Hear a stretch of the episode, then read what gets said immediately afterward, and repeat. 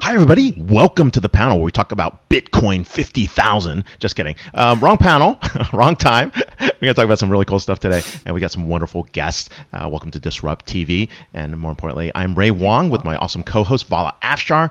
And we will do our guests in reverse order. So, going backwards, uh, tell us where you're calling in from, what you're going to talk about today, and uh, we'll work our way back. So, we'll start with Om.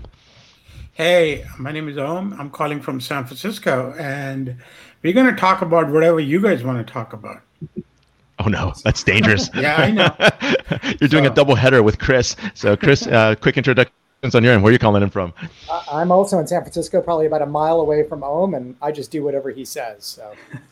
oh no, this is this is a cascading issue. All right, uh, we go to Rita. So, where are you calling in from, and what are you talking about today?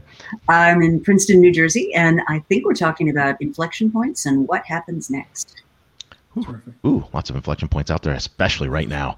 All right, well, with that, uh, we're going to do some quick countdowns uh, before we start the show. Uh, for those of you following, this show is sponsored by Robots and Pencils and IFS. We thank them very much. Uh, so, with that, uh, we'll do a quick countdown uh, three, two, one, and we'll begin. Hello and welcome. Thank you for joining us on Disrupt TV. My name is Vala Afshar. I'm the Chief Digital Evangelist at Salesforce and your co host for the next hour. We welcome you to follow us on Twitter at Disrupt TV Show. Send Ray, myself, our distinguished guests, your questions live using hashtag Disrupt TV, and we'll do our best to answer them during the show. It's my uh, pleasure to introduce my co host, Ray Wang. He's the CEO and founder of Constellation Research. He's the best selling author of Disrupting Digital Business, and he's on a new book tour right now 20 city tour across the US for Everybody Wants to Rule the World. Uh, this book is uh, launched officially next week, if I'm not mistaken, July 13th. So a must read. Ray's uh, regular television business and technology news contributor. You see him on Fox Business, Yahoo Finance, CNBC, Wall Street Journal, and Cheddar. In my opinion, he's one of the top futurists to follow on Twitter at RWANG0. Welcome, Ray, to Disrupt TV. Hey, thanks a lot for having me on the show. And today we've got my awesome co host as well, Vala Afshar, the Chief Digital Evangelist for Salesforce. He's also the author of The Pursuit of Social Business Excellence. Executives around the world pay attention to every one of his inspirational, insightful tweets. And when he's not hosting, keynoting, or leading events at Salesforce, you can find him speaking on business TV outlets such as Bloomberg and, of course, posting insightful analyses on ZDNet. But it's never about us. It's about our awesome guests. We have one really awesome thinker here. Um, and of course, who do we have here today to kick it off, Vala?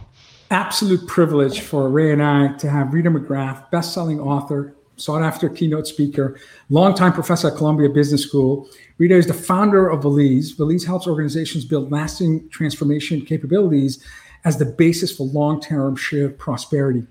Rita is widely recognized as a premier expert on leading innovation and growth during times of uncertainty. She received the number one achievement award for strategy from the prestigious Thinkers 50 organization and has been consistently named one of the top one of the world's top 10 management thinkers in its biannual ranking, number five, the most latest uh, ranking. As a consultant to CEOs, Rita's work has had a lasting impact on strategy and growth programs of Fortune 500 companies worldwide.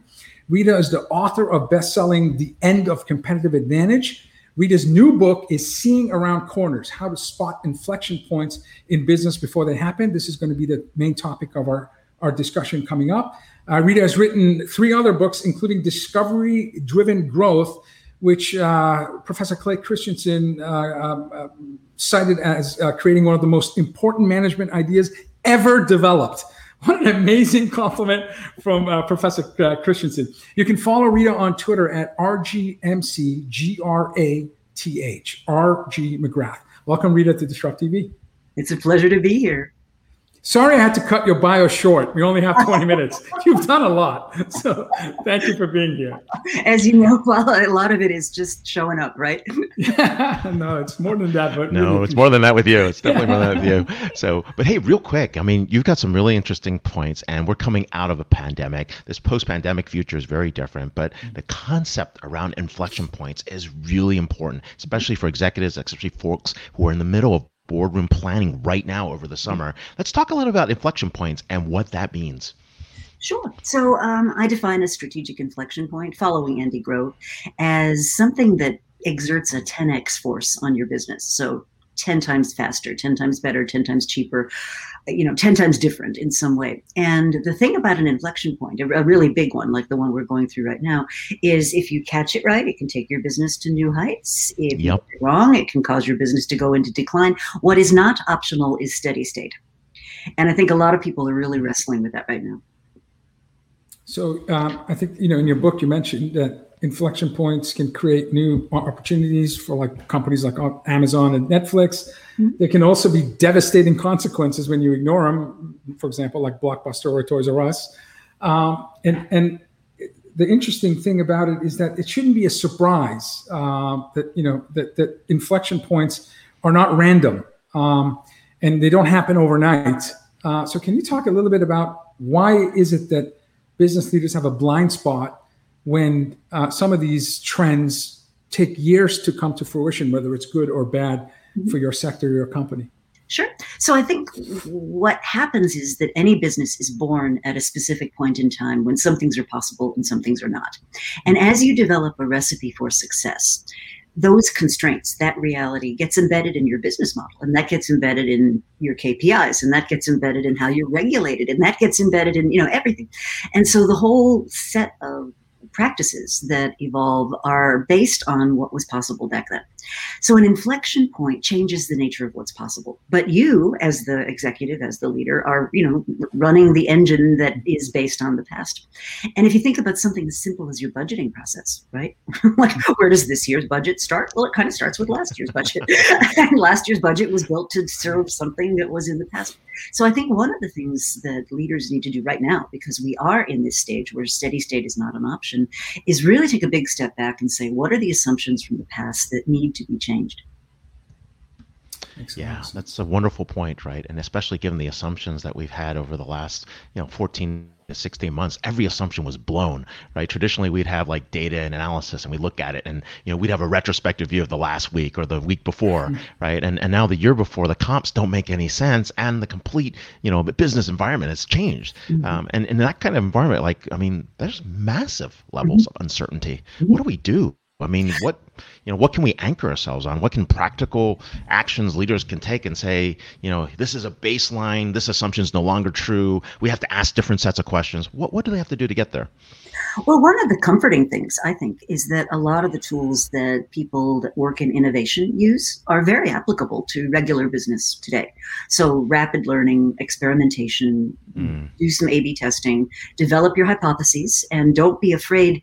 You know, I think one of the things people can really help each other with is try hard to avoid this need to be right. Like if you can say, hmm. it could be this option, it could be that option. We have no data about which one is the correct one. So what we need to do is learn what the correct one is. And, you know, hardcore business leaders are often really struggling with this notion that my experience doesn't mean anything right now. you know, the only thing I've got is uncertainty, and the only way out of uncertainty is you have to form some hypotheses and run some experiments. That makes a lot of sense. That's scary, though. Had, That's it is. It, you know, always experimentation can be scary. Um, we recently had Professor uh, Scott Galloway, uh, mm-hmm. NYU School of Business, and he talked about macro trends, mm-hmm. uh, globalization, digitization, and he calls it great dispersion, this mm-hmm. decentralized, digital-only world that we've been living through in the past year and a half. Mm-hmm. Um, and I asked him, "What is what? How are your students? Uh, the nature of questions." Um, the changing curriculum. What's the impact of teaching our future leaders uh, about dealing with uncertainty and fear in this once in a lifetime experience that we've all had in the past year and a half? Can you talk a little bit about the relationship with you and your students as we're going through this journey? Sure. So I teach mostly executives. So I'm kind of with a with a group that's a little bit older and not not just at the beginning of their careers. Um, well, I think the first thing that is interesting is that we're appealing now to a much more broadly dispersed group of people. So you know, since I'm teaching live online, uh, I can be talking to people in Ghana and Pakistan and India and you, you name it. Um, so we're able to come together as a community in a much more holistic way than if we had to sort of schlep everybody to New York. So I think that's something. I think the second thing that I'm certainly seeing is this hunger for help me make sense of this you know help me understand mm. what's going on i don't want to learn about you know the sensor razor from 1990. I really want to understand what's going on right now and how you can make how you can make sense out of it. So I think the pressure for those of us working with populations like that is how do we create some frameworks for thinking about things that are not things we ever had to think about before. You know, this makes a lot of sense. And, and one of the challenges every leader's facing right now is really about leadership styles, right? What's the right leadership style? What's appropriate? They've got a whole bunch of, uh, you know, other, you know, factors that they never had to think about other than P&L. They're thinking about, you know, DE&I, they're thinking about sustainability, they're thinking about other ESGs, right? Those have come into the mix just at the same time as all this chaotic, chaotic conditions kind of occurred. Um, are there frameworks? Are there other suggestions that you know, organizations should be thinking about to kind of anchor themselves as, as an approach to help them um, solve and get through some of that ambiguity? Sure. So I think two ideas. Uh, one is if you think about competitive advantages as getting compressed, and this is this is before mm. the pandemic, but but oh, yeah. what, it, what, it suggests is that leaders need to get a lot more comfortable with the creation of new advantages, where that's the innovation, you know, new, new, new, new to the world creation process. They have to continue to be good at exploiting it, at making the existing business run, but they also have to get better at transforming. So when an advantage is kind of run out of gas, if you don't transform your organization, it's going to take it with, you know, it's going to take it into decline alongside. So I think one of the first things to recognize is that you can think of yourself almost like a chef in a kitchen, and every piece of your operation is in some other phase, right? So you need to get better at understanding innovation as a proficiency and get better at healthy disengaging. So there's some very practical things that you need to kind of build up your skill set on. So that's one. Second one is um, I really think there's no substitute for taking a good hard look at your portfolio of things you're working on right now. So hmm. what, what's in the core? Like what's candidates to be the next generation core? What are some of those experimental options for the future that you're investing in? Not because you want to make a commitment to them, but because you want to open a door. Hmm. And, and, and how do you guide these executives in terms of measuring um, innovation progress and the different levels of innovation? Oh, um, well, that's another thing a lot of people don't understand. So you look at things like uh, how many ideas have we evaluated, how many ideas um, have made some progress through the incubation stage. Uh, how many things got out the other end? How material are they? You know are we are we stopping things early enough if they don't look as though they're going to have a lot of promise? So what you'll see with the really successful high growth companies like the big tech companies is they try a lot of things but they really hone in on the ones that have that like one in a hundred mm-hmm. chance. And i think a lot of executives it's so hard to get anything started that then they, they, they really hate to have it stop because oh my god that's the only one we had right? And so innovation in many ways is a real numbers game. Yeah, you know, it's getting the right set of portfolios, getting the right set of projects in place. But the challenge on the back end is there's this massive focus on EBITDA, mm-hmm. right? They're focused on profit per sale, revenue per employee. Um, they're not thinking about long-term gains. Or, you know, at some point they're thinking about financial engineering. Like, do we do this merger to make our numbers look better so we can hit our bonus? How do we get out of that short-term mindset and start thinking a little bit more long-term? Um, otherwise, we've seen shareholders basically strip the money out of cash cows and then invest in companies to beat the crap out of those companies that they were taking the cash out of. Exactly. I mean, it's like they've hedged their portfolio. So right. how do we change that? You know, it's kind of crazy. So well, couple couple of measures uh, that are useful. One is something we call the imagination premium, which essentially breaks the value of a company into what what should an investor expect to get out of their operations right? Versus what yeah. should an investor be prepared to accept in terms of growth? So if you look at a high imagination premium company the classic would be amazon you know and i mean jeff bezos mm-hmm. has said from the beginning if you, you know if you want a dividend i'm the wrong company for you. You know just go invest somewhere um, so the imagination premium we measure that. And what we found is when it's too low when it's really low um, that you're you, are you are going to attract an activist you're going to get the kind of behavior that you just described if it's too high, you're Elon Musk, for example, you have one bad press conference and you lose $6 billion worth of market cap within the afternoon. Or one tweet. Yeah. one tweet. Right? So, um, who's, who's the SEC again? What's that SEC? um, so I think that, that's one measure. The other measure, I think, and this really has to come from the board, is that balance between investing for today and investing for tomorrow. And I heard a great phrase the other day, which I'm going to steal, um, which was talking about building cathedrals. And if you go back to the Middle Ages, people worked on cathedrals cathedrals, knowing they would never see it completed, you know, yeah. knowing they would never live long enough to see the actual cathedral emerge. And yet their purpose was to invest in that cathedral. And I think we need more of that kind of mm-hmm. thinking in our management cadres. That's a great. That's a great. Isn't that a great uh, phrase? way of framing it. That's Yes. amazing. Um, we had Aaron More Levie, flying CEO you? of. Yeah, we had Aaron Levie, CEO of Box, on our show last week, and he talked about more and more when he's engaged with CIOs. They're talking about not just modernizing legacy processes or enhancing their products and service, but they're really thinking about new business model innovation. Ca- it- it- Do you get a sense that the pandemic was an accelerant for companies? Oh, yes. to really think about new revenue sources and new ways of connecting and gaining Yeah. market share? So, uh, point on that is we're increasingly, and this again was underway before the pandemic, but it's accelerated it tremendously.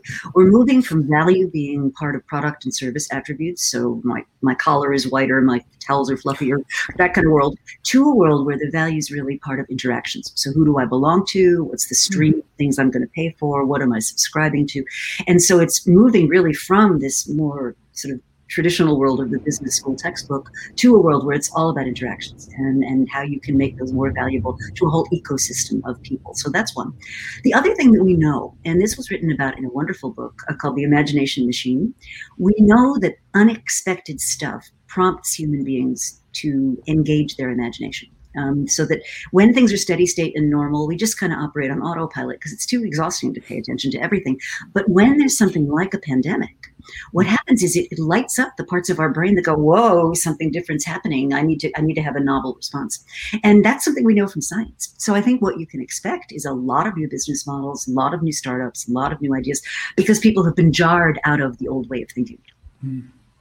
That's a great point. We're seeing massive shifts in terms of how people are working. We're seeing massive shifts in terms of the concept of where work occurs. We're seeing shifts in terms of business models. We're seeing that decentralization trend come into play uh, in terms of how we actually finance things, access control. Um, what do we do about larger existential kind of com- competitive threats, like like the way digital giants are coming into the market, or um, governments like you know the CCP China coming in and creating new models and constraints? Does that change the way we think, or are we going to create new models or different models to combat that? there will be new models. So the first observation I would make is that it takes institutions between 15 and 25 years to catch up with emerging reality. So if you look at the, the around 1900 when you know oil first became this big thing and you had the big you know the big giant oil um, barons and and they had. Standard yeah, Oil. yeah, those Yep. guys. and you had monopolies in oil and steel and everything. And our first concept of Yep. antitrust was around that, right? So it took a while though, and it took a lot of monopolies and so forth. And I see, think the same thing is happening with the tech giants now. We have an, an antitrust and a regulatory regime, which is just just now maybe beginning to catch up with what's been real for nearly two decades. So I think you'll see that catching up. You're starting to see a lot more questioning about the legitimacy of some of these third-party data business models, um, where people are saying, "Wait a minute, you know, no, there's a there's there are personal rights to not be tracked all the time, um, and to be surveilled." You know, I think that's going to be a conversation that just gets louder. When you think about governments, now we have to think about really who's who's at the table in the world order kind of creation thing. I mean, you know, China does not want to have the rest of the world against it, I don't think. It does want the opportunity to exert what it sees as its rightful place at the table. Um, and so there now you're in the world of you know, diplomacy and policy. And, and I think um, we all have a collective interest in there being some kind of overarching common commonality. And I think we'll have to really think hard about that, figure that out. It's a good point. Geotech policy is going to be super hot. So yeah. You know, it's funny when you mention like the 15 to 20 year catch up and you think about the web 1993 it's like 28 years old the web you know cern tim, Sir tim berners-lee the web, the web. yeah the, the web yeah you know the birth of the internet generation is 28 years old uh, like you know when we talk about amazon was 1994 like you know year after the web or you know iphone in 07 facebook in 04 like these major shifts in cloud mobile social web uh, blockchain crypto 10 years old you know um, you know talk about a potential inflection point or not being able to see the impact of defi and decentralization on institutions like you know banks. Um, it's only 10 years old. Uh, so so how has the concept of leadership shifted with this like unprecedented velocity of new innovation and high impact emerging technologies like machine learning and internet of things and blockchain do, do, what are your uh, views in terms of just concept of leadership Yeah. in this incredible world that we're in now Well, I think leadership has really gone from the assumption that the guys at the top of the of a hierarchy know what's going on and tell everybody what to do. Right? I mean that that's like not the case anymore. Um, and so I think we're really moving towards leaders as as absorbers of information, no matter how uncomfortable. Mm uh, leaders is creating a climate of psychological safety of people being able to share what they're seeing you know right i talk about leaders need to be present at the edges right? Because that's where the snow melts so the snow melts from the edges. And it takes a really conscious effort i think to be that kind of leader because often by the time you've gotten to sort of a very senior level, you know, you've made it by telling people what to do and playing politics and doing the safe things. And, you know, you're, you didn't have to stick your neck out. But by the time you're responsible for an enterprise wide set of decisions, which is what leaders in the largest organizations are, you need those information flows. You need you need to know what that the dock worker saw that was weird like you know mm-hmm. or well that's never happened before. Why, why do i you need to have ways of encouraging the organization to bring that stuff in. And so the practices you can use. So david Cote, for example who just recently stepped down as the ceo of honeywell uh, has a, a, wonderful saying two things he does that i think are marvelous. One was you know i don't have to have all the information when i walk into the meeting but i'd really like to have all the information before i walk out. And uh, the other thing he would do is you know the more senior people would be talking right? And then he would he would turn to the most junior person in the room and he'd say so we, we've been talking. What what do you think? And of course, the first few times he did it, they, it terrified them. They're like looking at their wow. bosses. But but he made it clear that he wanted you know constructive input. And uh, Cote's remarkable. I mean, he was at Honeywell for 17 years, engineered the most amazing turnaround. Um, and and you know, and in a very he's he's like whatever the antithesis of the cinematic CEO is. you know, wow. Um, but, but he was an operator. Definitely. But that intensity and that willing to, willingness to really say, let's really get to the heart of this issue is is huge.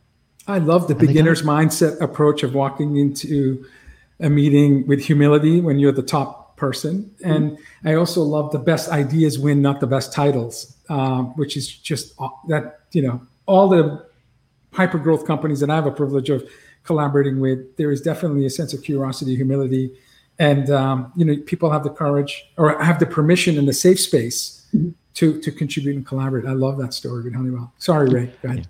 No, it's a great point, and and, and even Darius Adamczyk, who's uh, succeeded you know Cote. I mean, that was a pretty interesting succession transition. I mean, they've done some wonderful stuff over at Honeywell that mm-hmm. makes them much more technology and digital mm-hmm. company than an industrial than they were before. Absolutely. So, but hey, one real quick question: You've been talking about evolving leaders, Rita. I wanted to get to that. I think it's a very important piece. Leadership is changing.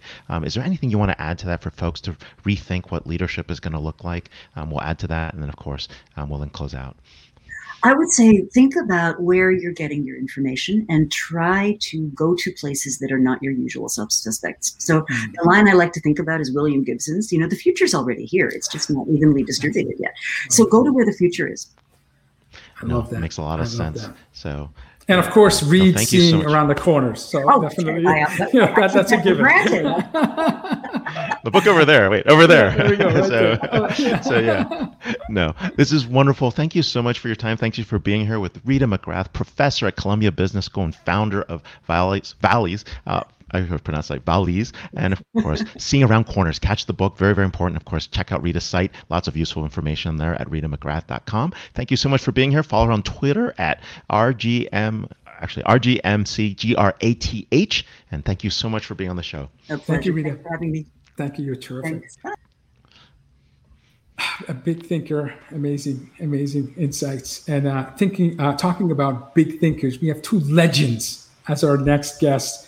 And bear with me, I'm going to go through the introduction of our, our next two guests, and we're going to do this panel style uh, versus uh, individual interviews, which we typically Yeah, we'll have. put our panelists up ahead. I'll pop yeah, up yeah. here. Let's go. Yes. All right. um, uh, I'll start with Om Malik, uh, award-winning journalist, founder of GigaOM, entrepreneur, investor, and photographer. Om has spent uh, nearly three decades in the trenches of Silicon Valley as a journalist, entrepreneur, more recently as a venture capitalist.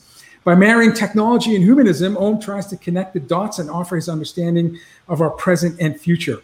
With seed funding from True Ventures, Om turned a one man technology blog, which he started in 2001, into a pioneering media company and research firm. Om is a partner emeritus at True Ventures now. He's focused on technology trend predictions while guiding the True team as they take bigger and bolder technology market risks. Om is an amateur photographer one of my favorite follows on Twitter. He's known for his minimal landscapes. He's also a self-confessed, I don't even know what it means, Leica enthusiast. Yes, I'm sorry, Leica the camera. Uh, you can follow Om at Om. Talk about an early pioneer on social. How did you get that Twitter handle? Yeah, Hmm, yeah. I, mean, I tried to get Vala and I was too late. But uh, welcome Om to Disrupt TV. Thank you. Om, did you make the first tweet ever, or one of the first tweets? Yeah. something like that. I have the I'm the infamous uh, person who launched uh, Twitter before they were ready to launch. Oh my god! I Twitter person zero is the story. Oh wow! I didn't Patient know that. Well, with over a million followers, it, it, it makes sense that you were an incredible early adopter. And our, uh, with OM, we have uh, Chris Michel, uh, is the inaugural artist in residence at the National Acad- Academies of Sciences, Engineering, and Medicine. Chris's appointment is focused on leveraging visual storytelling. He's the best follow in terms of photography on Twitter to elevate the work of scientists, engineers, and medical professionals in society. Chris has spent many years working with the National Academies in Sciences and Communications. Chris has been a member of the President's Circle and on the advisory board of the Division on Earth and Life Studies. In addition to his current appointment, he currently serves as advisor to the Climate Communications Initiative. Chris is an accomplished photographer who has documented humans working in extreme locations like the North Pole, Everest, um, DR Congo, and edges of space abo- aboard a U 2 spy plane. He has also had the opportunity to photograph many global leaders, including as the photographer for the 14th Dalai Lama. His high uh, impact images have been seen by millions and have appeared broadly in print and in everything from Google screensavers to album covers. He has published a number of fine art books and is currently working on his latest book with travel writer Pico Iyer. Previously, Chris founded and sold two technology companies. You, military.com, which was the first social network, uh, uh, Chris launched this five years before Facebook, and Affinity Labs. Uh, he's also founder of Nautilus Ventures, uh, a seed uh, venture fund. Prior to becoming an entrepreneur, Chris was a naval uh, flight officer and flew for the Navy as a navigator and mission commander aboard P-3C patrol aircrafts. Amazing. Both of these gentlemen are amazing follows on Twitter. You can follow Chris on Twitter at Chris Michel, C H R I S M I C H E L. Welcome, Om and Chris, to Disrupt TV. Sorry for the Wow, long Oh, that was a mouthful. Sorry. Listen, when you have legends on the show, uh, our audience, uh, they already know you. I just wasted three minutes. Of, I, I had another interpretation. Maybe not legends, maybe just old. no, no, no, no. In our eyes, No, no, we're no. technologists and business people, and you two are legends. So, anyway, Yeah, you guys welcome. are definitely legends. So, well, hey, let's start with some interesting stories here. I mean, how did you two actually meet, other than being a mile apart from each other here? So, Om, Uh, you you want to take that, Chris? You know, age before beauty. I don't know how long ago. Was it 20 years ago? Something like that. hmm And well, you know, Om is really a very famous person in Silicon Valley. So I knew of Om before I met him. I mean, he was covering tech, and a mutual friend of ours, Abigail Johnson, introduced us. And um, you know, we hung out a little bit. I remember I have an early photo, one of the earliest photos of Om, and it's Om sitting between uh, the two founders of YouTube, and uh, back in the day. And um, you know, we have one of those uh, kind of slow Kindle friendships. So I used to see him, you know, fairly regularly but maybe not that often every few months. And now uh, Om and I talk every couple days. He's one of my dearest, dearest friends in the world. Yeah. And, uh, you know, there aren't a lot of advantages to getting older, but one of them is the gift of great lifelong friendships. And Om is one of my dearest friends. well, the when Harry met Sally. Well, what about you, Om? But I, it's for me like Chris has been, yeah, it's like it's it's been a slow kindling, you know, of friendship, and uh, I think a lot of it is because when I met him, I was like all young people in a rush in life, right? Like I was basically handling two jobs, which was working for the magazine I used to work for and doing the blog thing and and I just was also just so preoccupied with my own self that I didn't really uh, feel like you know time for developing long-term relationships. But I think, but when you meet a friend, you meet a friend, and you know it takes a little time. But here we are, like twenty plus years later. That's amazing. That's, That's amazing. Well, you wrote you wrote in an article or a blog that talked about why you love San Francisco, and um, and how there's beauty in its weirdness and, and how you love New York, but you love San Francisco being there for 20 years. And in the post, somewhere in the middle, as you were trying to explain the incredible benefits, life benefits of living in San Francisco, you wrote, Had I not lived here, would I have become friends with Chris Michel, yeah. whose work has redefined my method of expression can you talk a little bit about how Chris impacted what, your what research? That's incredible. That's what we do at Disrupt, you know. uh, no, so I I'm a I'm a I'm a lover of New York. Just just to be clear, like yes. I left New York in March 2003, kicking and screaming. Why am I going to San Francisco? I don't even like it there. Blah blah blah then I got here, and then slowly, you know, it's like one of those things. You three three years go by. I think it takes three years before you start to think of uh, San Francisco as your place, and then over a period of time, I got to know Chris, and we got to spend time together, and you know, over in 2015, after GigaOM, you know, shut down. Um, I was a little bit lost in like, you know, I did not know how to express myself. Words, you know, were like linked to the company which had shut down in a way. And so, and I used to take photographs, but with my iPhone. And Chris is one of the three people who told me to step it up and like time to get a real camera and actually go because he saw something in the way I was taking my iPhone photos that I was ready for something bigger and better.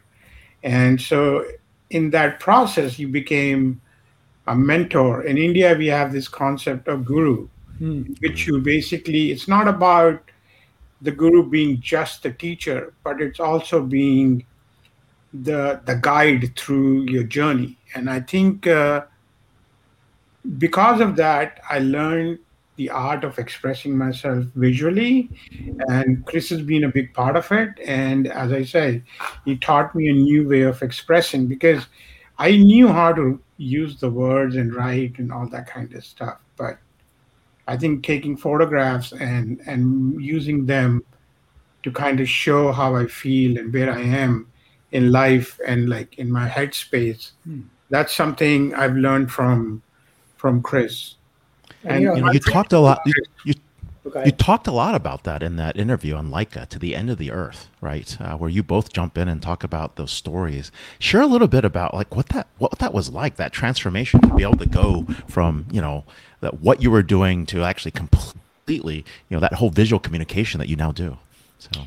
I think it's not very different, really. I think that that idea it takes a little while for you to come to it. In a sense, you're essentially trying to express and sometimes when you're expressing you know you can use words or you can use like visual arts and i think learning how to use you know what's in front of me what is in front of the landscape and kind of you know you know paring down the landscape is no different than what I used to do with my blogging. Like blogging was for me not like it's not about the longest piece or it's not about, you know, a lot of throat clearing. It was essentially presenting the essence of something clearly, concisely, with a strong point of view. And my photography essentially became that. It was it was not about everything. It is about the essence of a place and expressing it how I feel about the place in that very limited sense of a, you know, in a very edited palette. And I think that it, it probably is the journey which I took from from blogging into uh, visual expression. Chris I mean, the glacier view said, pictures, the leak. Yeah, oh, it's just amazing. The Leica is like your, your Leica is amazing. Let's just start there. So, uh, well, can I just build on something Om said? You know, as you're listening to this thing, you know, you can think about photography very literally, uh, which is about making pictures and putting pictures on the internet or printing them. But you know, I think when Om is talking about it, and I certainly share this, we, we mean this as kind of uh, photography and visual storytelling and art as a way of seeing the world and as a way of living. You know what I mean? So it if if fully embraced, it changes how you interface and see the world right? You it slows you down. It gives you deeper appreciation for moments, and um, and the impermanence of life. So you know what's wonderful about photography, unlike almost any other kind of art form, is every single person listening to the show has the possibility and quite straightforwardly to become a good photographer. And so that joy that Om and I both share, and it's become the purpose of my life, is something that's available to all of us. And it may be photography, and it may be writing, or it may be doing a show, but this creativity really enhances life.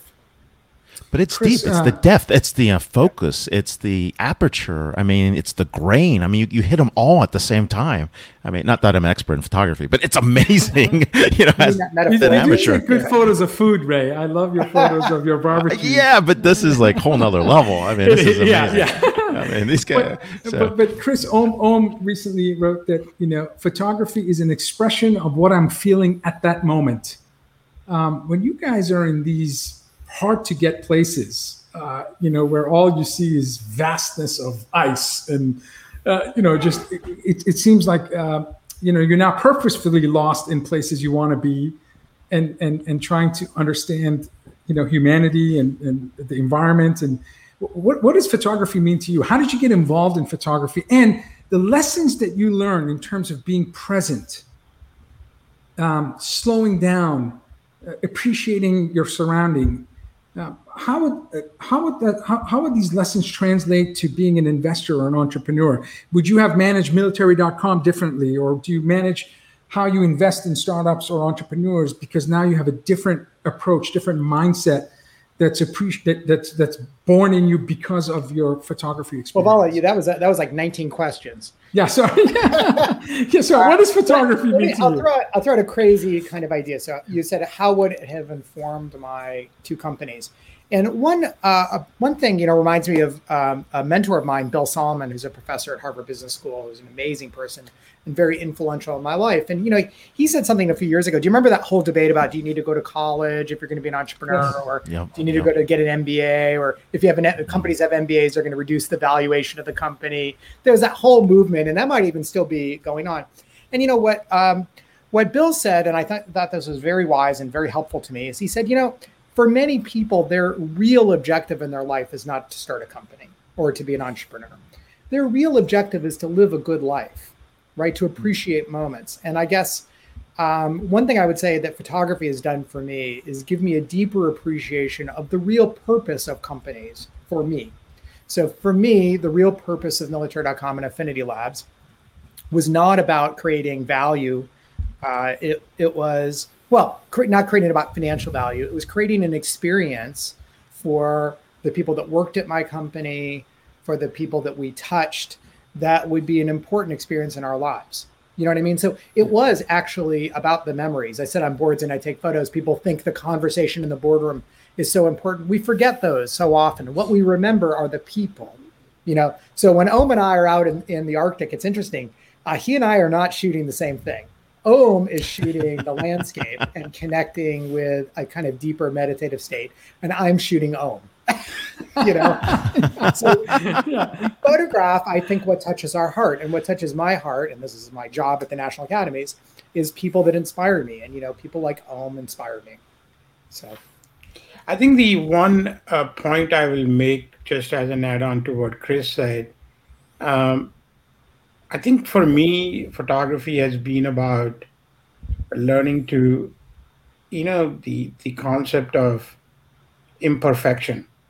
Like it literally is, and I think a lot of founders could could just be benefit from embracing imperfection because we hmm. live in a world where everything has to be perfect everything has to be tag sharp and everything has to be just so and photography for me like every time i take a picture it's not it's not about being perfect. It's just about being how i you know like what is good enough for me at that very moment. And i think if we take that and we take those slices and put them you know one after another we end up having an interesting successful life. And in a, that interesting successful life perhaps will lead to an interesting, successful financial outcome for a company or a person, right? Like, I think we just kind of like the when you start thinking purely in financial outcomes, you're starting to hmm. think about life as perfection, and that just there is so much room for disappointment. So embrace the imperfect, and uh, yeah. very, very good point. Um, when I first moved out to San Francisco uh, in 1996, uh, it was about All 25 right. years ago this month, and uh, it was imperfect the city was imperfect. It was a very different city, and I think uh, you you've all experienced that through the different years that's crossed there. Uh, I want to ask you guys uh, what you think and where are we in terms of uh, the city, in terms of San Francisco itself. Um, is it the same San Francisco? Has it changed in the past decade? What's the good, the bad, and the ugly on your ends, and what do you guys see? Chris, you want to take it? That's a very rich topic. Uh, let me let me try the um, non-obvious answer. There's so many places to look to be disappointed in the city of San Francisco. We have high expectations for the city. And I think the real danger is we get so fo- and that, by the way, this is not just relevant to San Francisco. We get so focused on what's wrong, we don't appreciate all the wonderful things that we have in, in this city. In fact, my um, girlfriend Sophia and I were running today, and we were commenting what city in the world has everything that San Francisco has weather, beauty, nature, people, innovation, ideas. We couldn't come up with one. There are many great cities, but San Francisco is one of the world's great cities. But mostly I just hear about all of the problems. And I'm not diminishing that these the diminishing these problems. I think that they're very real. But I think an important idea is let's let's be sure that we do appreciate our lives every day and how much we have because we have a lot and there's a lot to be thankful for in the city. Yeah. No. You know, like you, Ray, I've been here for a long time. And one of the lessons I've uh, learned is people who have spent a limited amount of time in this city complain the most about the city. people who don't live in this city complain the most about this city. Like, again, to Chris's point, it doesn't take away from all the issues we have and the biggest issue we have is that we have a political class in this city which seems to be managing a city which doesn't exist. You know, no one wants to admit that this is a squarely middle class and upper middle class city now. You know, that that is such an affront to San Franciscan thinking that that has happened. And unless we embrace that, there cannot be any real change in the city. So they are managing city like it was as if it is in the 60s and the 70s. And I think we we just have a much deeper challenge in the city, you know, and to you know address many different issues. The politicians in this city are not here to solve a problem. Mm-hmm. They're here to get elected for four more years. And unless we can overcome that, you know, your previous uh, speaker, you know, Rita was talking about long lack of long-term thinking. Long-term thinking goes across the board. It is in politics. It is in civic uh, infrastructure. It is in corporations. And I think we have such short-termism, and you know, San Francisco is a perfect example of short-termism because it's a small city, which is and it everything is very highly visible. It's but it's also a city which you know has been weird forever. Like it's not new. It's like for over a century it has done this kind of weird behavior right? Like i wrote about this one time saying this san francisco is like a homeless man screaming obscenities wearing a brooks brothers jacket and no pants. That's what san francisco is. I mean there is with no the gold rush way. mentality. Yeah and the thing is it's like we have to kind of really think about the place and you know think about like how are we going to like what is it all about now in 2021 you know it's not 1960 it's not 1970 it's not 1980 this is 2021 it is the babylon of the new you know, new reality which is enabled by technology and and connectivity. And so unless we have a city which embraces that and politicians which understand that and and kind of you know start thinking about those things we will continue to have all these challenges so there is a lack of understanding more than anything else absolutely om, om writes most people in my industry have faint regard of history we don't quite remember that san francisco is and always will be unexplainably weirdo. A homeless person in Brooks Brothers Chino drinking from a cup of coffee chain famous for its $5 coffee and yelling passages from the New Testament mixed with mentions of Greenwald. so so that was that was, that was I think I know which corner you're at. but but so, t- going back to Chris's um, uh, reminder of looking for the goodness and beauty that's around us, I often see you sharing photos where you say, "Here's a person that I admire." It's always an exquisite yes. photo of them in a unique setting, um, you know. And and so, who are the folks that you admire? How do you get on the Chris Michel admire list? What do they need to be doing? What are your observations of them for you to take a photo and tag to your large uh, social I, I, community. You're ask me this. You're so close. You're just really like. I'm trying. I'm trying. Taking a decade. Like I'll be there in a couple of years. I'm working hard. I'm working hard. You're almost arrived. Uh, well, you know, I have this job with the National Academies of Science, Engineering, and Medicine, and that job is to really elevate people in science, engineering, and medicine in society. And my general view is we have a we we could benefit from some cultural tweaks here where we tend to uh, talk about celebrities from the entertainment world or hmm. people that have made a lot of money and and uh, you know I, there's nothing wrong with those people certainly but i do think we have some new heroes out there that are yes. really working on behalf of humanity that we should talk about that are better role models you know yes uh, day before yesterday i spent uh, two hours with jennifer doudna who won the nobel prize uh, for her work with CRISPR and gene editing. I mean, who is more important or is doing more important work for society? There's no one. That's that includes Jeff Bezos, any of those people. This woman and the and the technology she's working on is changing the world, right? She's just one of so many, and that you don't have to win a, a Nobel Prize to be on my list. The truth is that I see things and I admire in so many people, and almost everyone I meet. So I have a I have a kind of glass half full view of this. Um, and um, I, you know, when I make photos of people, which I do every single day, I see the best in the people I photograph.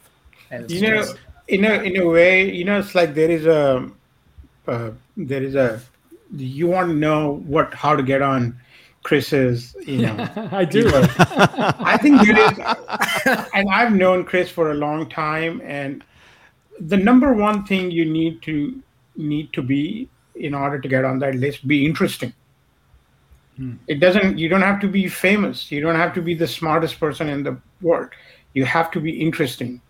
You have to be kind. Mm. You have to be generous. You have to give more than you receive.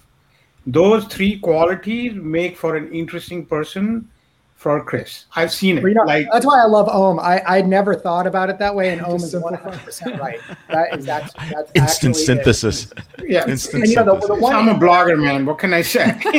what, the most the most important part of that is maybe two most important parts is about giving and kindness. You know, if you are, and those things are related. You know, but if you're not doing those two things, I don't care how successful you are. You're not on my list. You know, those are one of the most important criteria that we have for one of our awards, which is the Business Transformation 150. We scour the world for leaders that have that. We don't care if they've done an awesome project, but ultimately they've got to have that kindness, that spirit of giving yeah. it forward. And of course, they can't be an asshole. But yeah. yeah. Well, I think this is the bar we should hold all of all of humanity to, which is success doesn't happen just through financial uh, no. prowess. It happens through your life and how you live. And there's lots of ways to be at the top of that list. And, you know, I think about school teachers, they're an obvious example, or caregivers. I, these are unsung heroes. You know, that to me, they're more important and more valuable than almost anyone that we talk about in the media. Chris, you know, building on that, a, is there? Can we go to a okay. Chris Michel website and find these people? Like I scroll through your feed because I look for your photos, and you very often mention these folks. And to be honest with you, I, I, I don't know most of them. Well, uh, I pay attention, man. Yeah. You're not paying attention. I gotta pay more well, attention. But, but but to add to that, I mean, are there people that we should follow on Twitter? You know, best blogs or podcasts to read, like you know, things people you see as mentors, people that could be other people's mentors that we should add to that list. Um, you know, I don't know about Chris, but I don't have a list like that. I basically keep finding new people all the mm. time. It's like yesterday I was talking to this guy in LA. He's like a, a ceramist who started making jeans, and I just wanted to know oh. why. And then I ended up basically learning all about his life story and you know why he felt that you know he wants to create things. And it was just a journey for him. And it was just like he's interesting? Is he famous? No. Will he be famous? I don't know. But i had a great one hour chat with him. Will i meet with him? I don't know but so i think what the other thing which i think the fourth aspect to what makes somebody interesting is it's like how open are you to actually open to other people? I think mm. it's on you ray and Vala to actually be more open and be more receptive of what is out there and the signal will come to you. There is no i can't recommend. People i find interesting chris doesn't find interesting. But sometimes there is an overlap but not all the time and it's uh, you know it's usually when he recommends somebody they're actually i'll pay attention but it's a great point. I mean, the, the, the area of interest that, that's opening up to me right now is I, I want to understand the immigrant story. I think there's this collection of immigrant values, no matter where you came from, but it's almost like pioneers, right? People were the first generation of something, and being able to look back three generations later to see what stayed, what values are there, what's kept. Uh, uh, that's an interesting story that keeps uh, popping up into into my life. But uh, can we reset the room real quick and talk about something else? Uh, mm-hmm. Really talk about a little bit about startups and founders and entrepreneurs. Um, and, and, and I really want to know for you guys if there's any advice you have for them, you know, in terms of figuring out, you know, which companies people are investing in, why that matters, or where that plays a role. Chris, you want to take that? Gosh, I'm, I'm the least qualified person now because uh, all I do is make photographs. Um, you know, I mean, if you're talking about where to find opportunities, you know, I, there's just never been a better time. I mean, it is it is just a crazy time with the number of investors and startups. I mean, it is a full-on Cambrian explosion. Would you say uh, there's more money than ideas right now?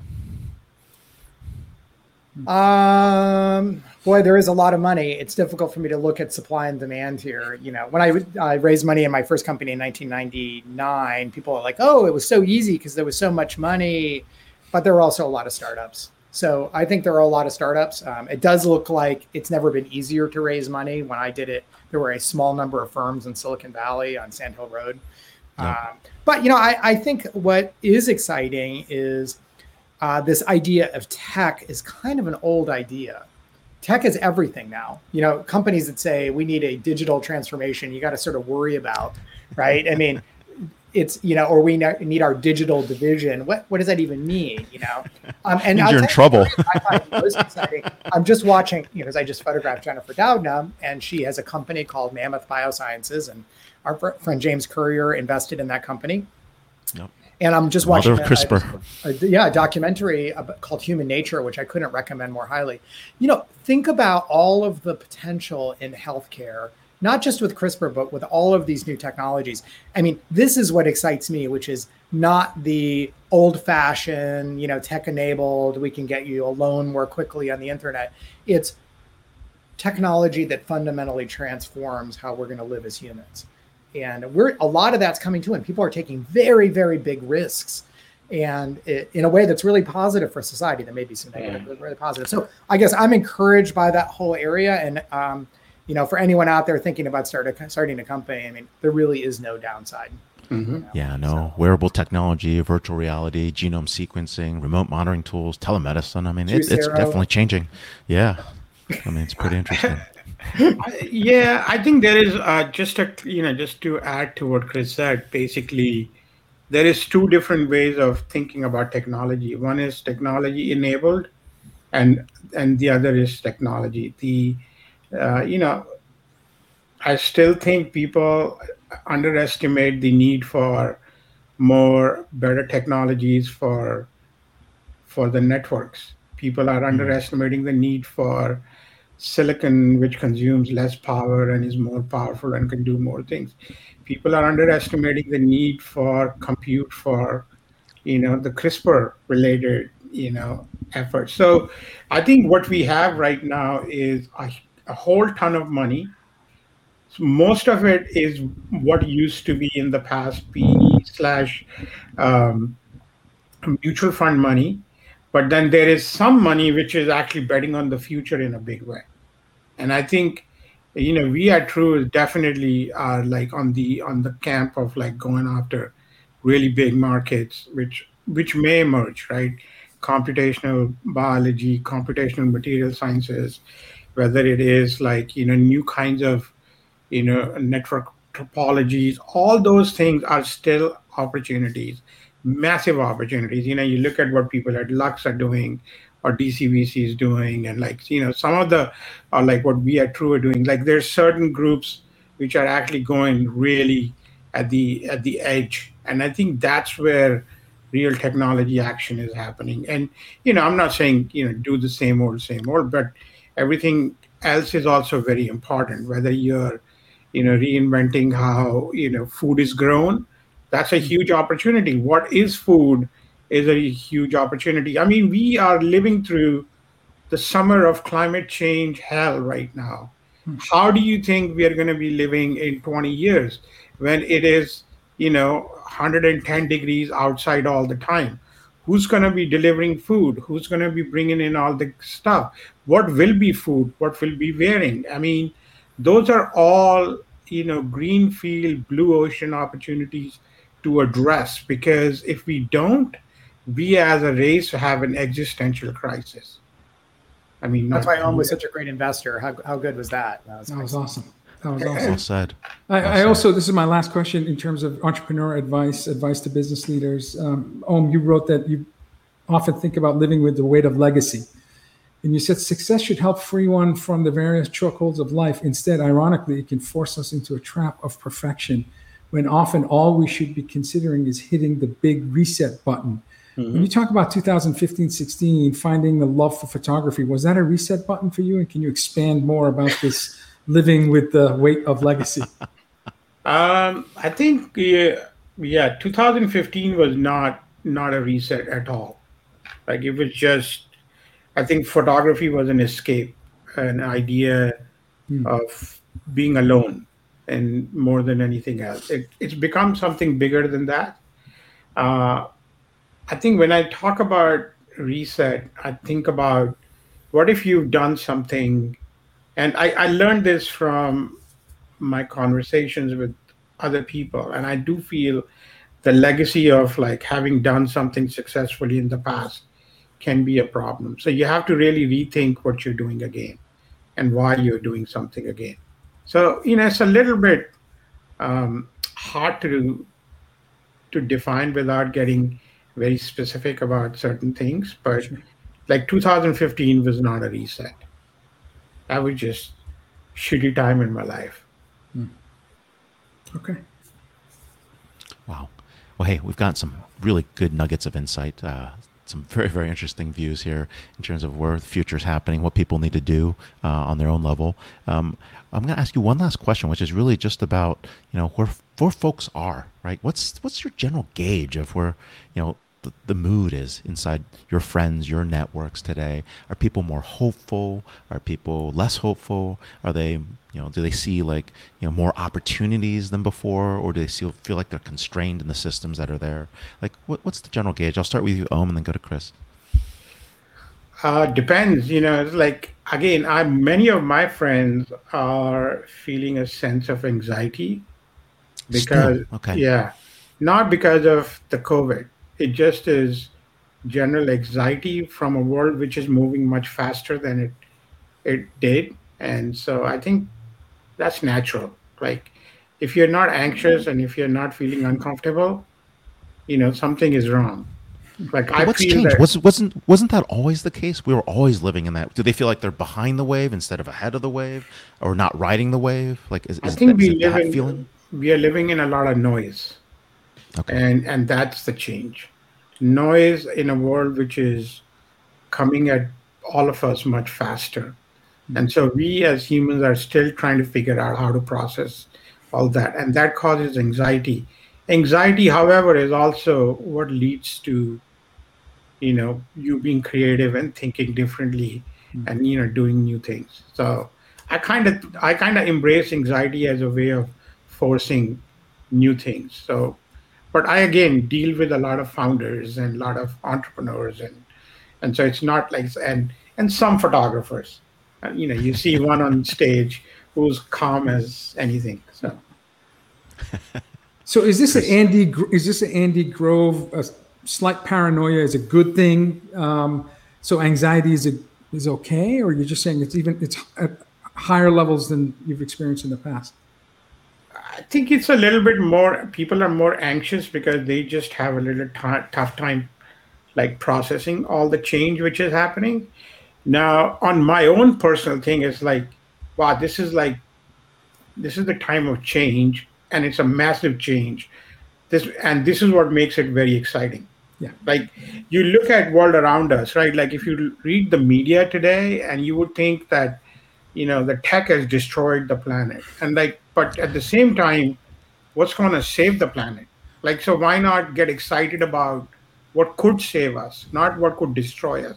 Yeah, Facebook and Twitter and all those things, maybe not such a good idea in hindsight, but looking forward, right? Like, what are we, you know, we can't be just giving up. If we are anxious and we are feeling that anxiety, that will probably force us to think about opportunities and creating new things and keep going at it. And I think that is what I get like feel excited about. Anxiety as a as a catalyst for change. Anxiety is a catalyst for change. I think that's really important. Hey, Chris, real quick, we only got a little bit of time. Any thoughts on your end? What's changed? Uh, I think Om's nailed it. I think people are more anxious, and the media is playing a very significant role. We're all jacked into the system. And um, honestly, I think it's requiring us to think about new ways of engaging in the world. We need to um, bolster our stoic selves. We need to have a philosophical bedrock in which to engage in the world.